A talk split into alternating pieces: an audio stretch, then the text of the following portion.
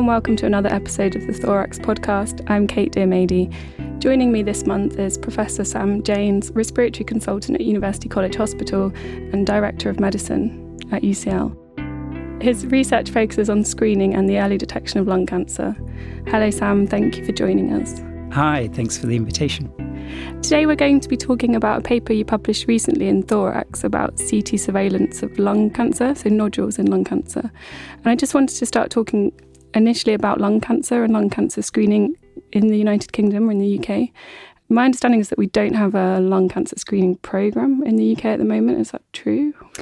Yeah, not not yet lung cancer screening has got quite a long history, in fact. So, with CT scans, so the Americans ran a huge trial called NLST in the sort of first decade of just after 2000 and published in 2011. And they actually got going with CT screening very quickly.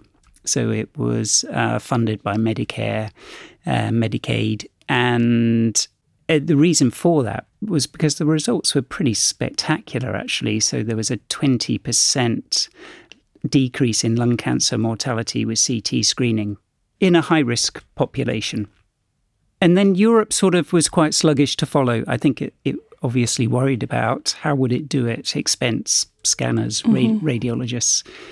And there was um, a trial in Europe called the Nelson trial, which was running, and, and many of us were hoping it was going to sort of report 20 sort of 17 18 time but actually didn't report until 2020 but again showed that uh, a really spectacular mortality reduction in lung cancer so from that time we really got some traction certainly in the UK and there were trials ongoing in the UK. So there was Summit Study in London, mm-hmm. Yorkshire screening trial in Yorkshire, and then Manchester had run a really fantastic sort of pilot studies. And so we were getting quite a lot of data to show that hopefully CT screening is feasible, works in the UK. And then actually we've got great government buy in, mm-hmm. and the government started pilot programs. So there were around 20 pilots originally. That's been expanded to 40 odd now. And then I think the ambition is that CT screening will start later in this decade. Okay, so the pilot studies are ongoing in much of the country at the moment. So, in your opinion, lung cancer screening would be a worthwhile, cost effective, useful thing for us to do? Oh yeah, absolutely. It, it, it's life saving. So, you know, it, the the big American trial showed not only did you get a twenty percent reduction in lung cancer mortality, it was actually a seven percent reduction in overall mortality. I, I don't think I've ever seen a trial deliver that. And so the health economics there was huge caution around that, mm-hmm. and the National Screening Committee in the UK commissioned uh, their own health economics. US health economics were coming out you know, incredibly high, um, Australian sort of quite expensive. Um, but then the health economics in the UK, done by a couple of the studies in the UK, and then more latterly by the, the National Screening Committee, mm-hmm. show that it's very cost effective, in fact. Okay. And the summit study is something that you've been running for a few years, is that right? And how does that fit into the, the picture yeah. screening in the UK. Yeah, so we so our, our, first dip into lung screening in the UK was actually a study called the Lung Screen Uptake Trial, and I really feel uh, I, I really loved that trial. So in the UK, there was a trial called UKLS that was run out of Liverpool and Cambridge, and then that was a sort of feasibility study really to show that the UK could run a large trial. And then actually, they didn't get funding for a large trial. So the UK was slightly rudderless, actually, you know, didn't really know where it was going. And I was desperate to do some CT screening. I was convinced it would save lives. So I was hugely fortunate. I met this incredible lady called Jane Wardle, who's a behavioral psychologist. And she's published, you know, six or 700 papers on breast screening, colon screening. So I went to her and uh, sat down with a clinical fellow of mine called Mamta Ruparel and an incredible PhD student of hers called uh, Samantha Quaife. Jane was really interesting. She she was sort of, you know, is CT screening really going to work for lung cancer or lung cancer? You know, is there any interest? and I managed to persuade her to think about it. And, and she came back and she said, Sam, you know, if CT screening is going to work in the UK, GPs have to tell their patients they have to do it. And this was at a time where in the US, we were getting reports of like 4% uptake rates for CT screening. And, and clearly, the European governments were looking at that, going, well, we're not going to have to do this. This doesn't work. So we set up something called the Lung Screen Uptake Trial, which devised the sort of lung MOT, which we've heard about and has been used in Manchester um, really brilliantly as well. And we tested the sort of lung MOT idea and the lung health check against a sort of more traditional screening sort mm-hmm. of invitations. And what we found was that we had a 53% uptake rate. So, really fantastic uptake rate. By the GP? So, the GPs would send out invitations mm-hmm. uh, to people at risk and then we would measure their interest. Okay. And that was with really a single invitation. Mm-hmm. So that I think that's really changed global perception actually of CT screening. Mm-hmm. The, the fact that actually people of a certain age that have smoked do actually want their lungs checked. Mm-hmm. So we were hugely fortunate then to be introduced to a company called Grail. So Grail have a blood based marker for all cancers, mm-hmm. actually. Um, and they were very interested in running a lung trial. Initially, that was going to be in the US, and then I persuaded them it would be great to have uh, a cohort in London. And then, actually, incredibly, they, they moved the whole trial to London. So we screened 13,000 people. Uh, it took about three years to set up and three years to run. And actually, I've just literally come off a call now, which was our closing meeting. Mm-hmm. So our last last participant finishes in May this year. And it's really been a, a, fantastic experience. And the aims of Summit have both been to show that, yes, the NHS can run lung cancer screening successfully. Mm-hmm. So it's about two fifths of London. It was North Central and East London. And then second is the the Grail biomarker. Mm-hmm. So all our participants have given annual blood tests as well as having their annual screens mm-hmm. for three years. And actually, one sort of set of bloods goes off to Grail to test their biomarker. And then at UCL, we've built our own biobank around the trial as well. So we have blood, scan data, and clinical data from the participants. So hopefully, it's a wonderful resource moving mm-hmm. forward. And do you have the data? Do you have the results from that yet, or you... so we're just uh, we we've published a few things, including uh, this study in, in thorax around some of the CT scan data. And then we've sort of submitted a, a late breaking abstract to ESMO in October, which will be the first blood test data. So I haven't seen that data. The data comes out in August, and then there'll be a sort of rapid writing into a release of the results for October. Mm-hmm. So, um, would you mind just summarising what you did find with the CT scan data? Yeah, so we've looked at lots of things with CT data, and the first thing we found actually was actually the participation was still good mm-hmm. within Summit. So we have around a 40% participation. And I think it's slightly lower than the lung screen uptake trial because it, we had to be very clear early on that this was a trial and that it was actually being funded by an American healthcare company and data and blood tests would be going to America. And I think that mm-hmm. puts off some people. So I guess that explains the sort of 10% lower uptake. And then we're sort of collecting, we've collected a lot of data on incidental findings. We're looking at what other diseases do you detect with CT screening, because actually the, the lung cancers are a bit of a tip of an iceberg of the information you get from a CT scan. And then the, the publication in thorax mm-hmm. is we've looked at how nodules grow and at what stage should they be referred. So within Summit, we built our sort of our it, it is an amazing system actually, which runs the participants where radiologists uh, report into the system, and then the system is automated to the BTS guidelines. And when you when you're building these automated systems, you find cracks where some some participants don't quite fit into the guidelines, and of course you're automating a system, so you have to make something. So we were interested. One of one of those cracks was the the growing nodules that remain small, so they're they're sort of less than eight millimeters or two hundred millimeters cubed, um, even after growth after three months. And our radiologists, fantastic radiologists, Arjun Nair and uh, Anand Devaraj, they sort of felt okay, something that grows and gets above 200 millimeters cubed should be referred to an MDT, but if it stays less, then perhaps it shouldn't, and it should mm-hmm. stay within the screening program. And and that's not standard procedure for lung cancer screening at the moment. No, so that uh, that isn't covered by current BTS guidelines. That sort of smaller threshold size. So basically, we've looked at the data, and actually, it, it's it, it, a, a growing nodule that grows but is still less than 200 millimeters cubed or 8 millimeters, which is a sort of classic, okay, we should refer to an MDT or do a PET scan. Mm-hmm. It has around a 13% chance of being a cancer, whilst actually, if a nodule is grown but is larger than that threshold size, it's over 50% mm hmm chance. And what we found was actually of all the patients that we kept in the surveillance study, those 13% that did turn out to be cancer, they were all stage one, apart from one mm-hmm. when they were finally diagnosed. So, the sort of message from the paper is we think that it's safe and pragmatic mm-hmm. to keep these small lesions that are growing within a surveillance program rather than referring them into MDTs.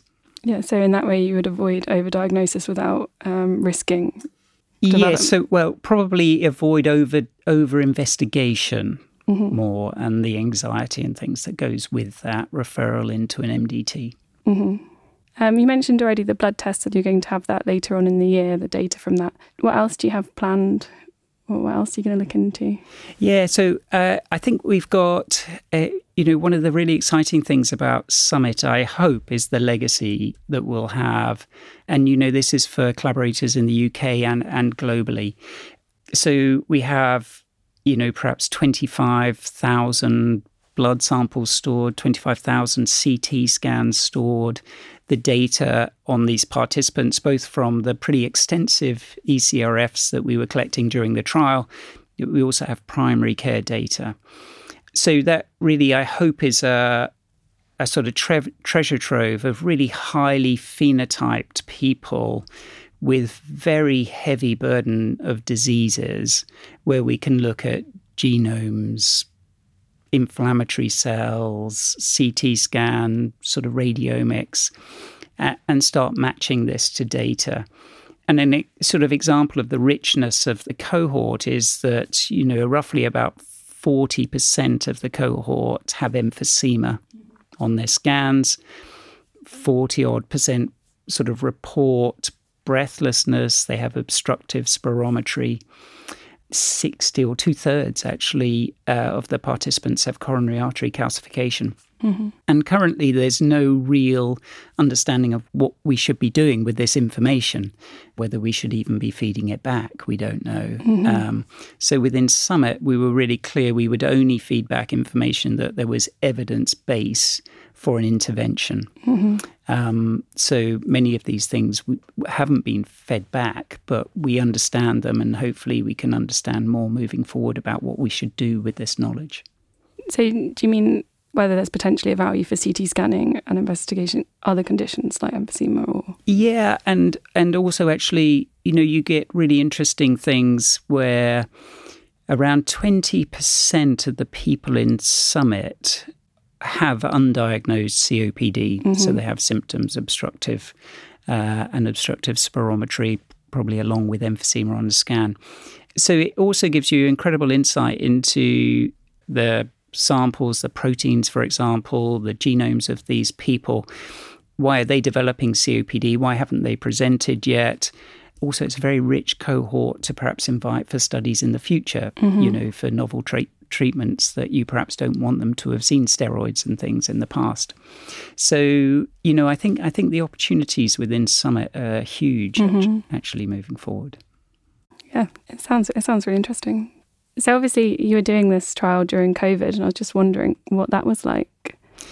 Yep. So uh, that was a pretty pain, painful experience. So Summit was a huge undertaking. So I'll, I'll, probably get the numbers wrong, but at, at its peak, it probably had 80 staff working on it, radiographers, all the trial practitioners a phone screener, staff, the trials unit, clinical fellows, um, the radiologists reporting, and then suddenly to to have to halt was a a huge sort of governance mm-hmm. uh, problem because many of our participants, we were about 11,000 into the 13,000. So they were running and they were coming, supposed to be coming back for their repeat mm-hmm. scans mm-hmm. or nodule follow ups.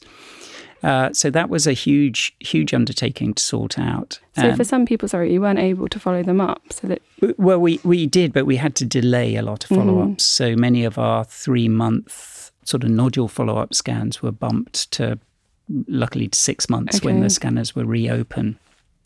It was also a huge pressure because obviously the, the, the team was funded by Grail, and I must say Grail were fantastic. So they said, you know, this is a pandemic. All the staff within Summit were pretty much repurposed to COVID and indeed many of the COVID trials for mm-hmm. three or four months before sort of gradually returning back to Summit.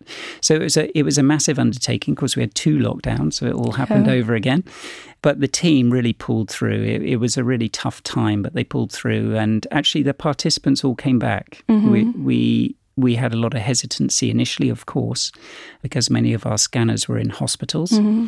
But they all came back, which was fantastic. And the other great thing, I mean, I probably would like to highlight. So this has been, you know, it hasn't been easy to de- deliver Summit, but it's been a wonderful example of industry working with the NHS and working with a university. Mm-hmm. So, so Grail funded Summit. UCL sponsored it, so they sort of run the academic side of it, and and UCLH and its hospital partners have delivered it.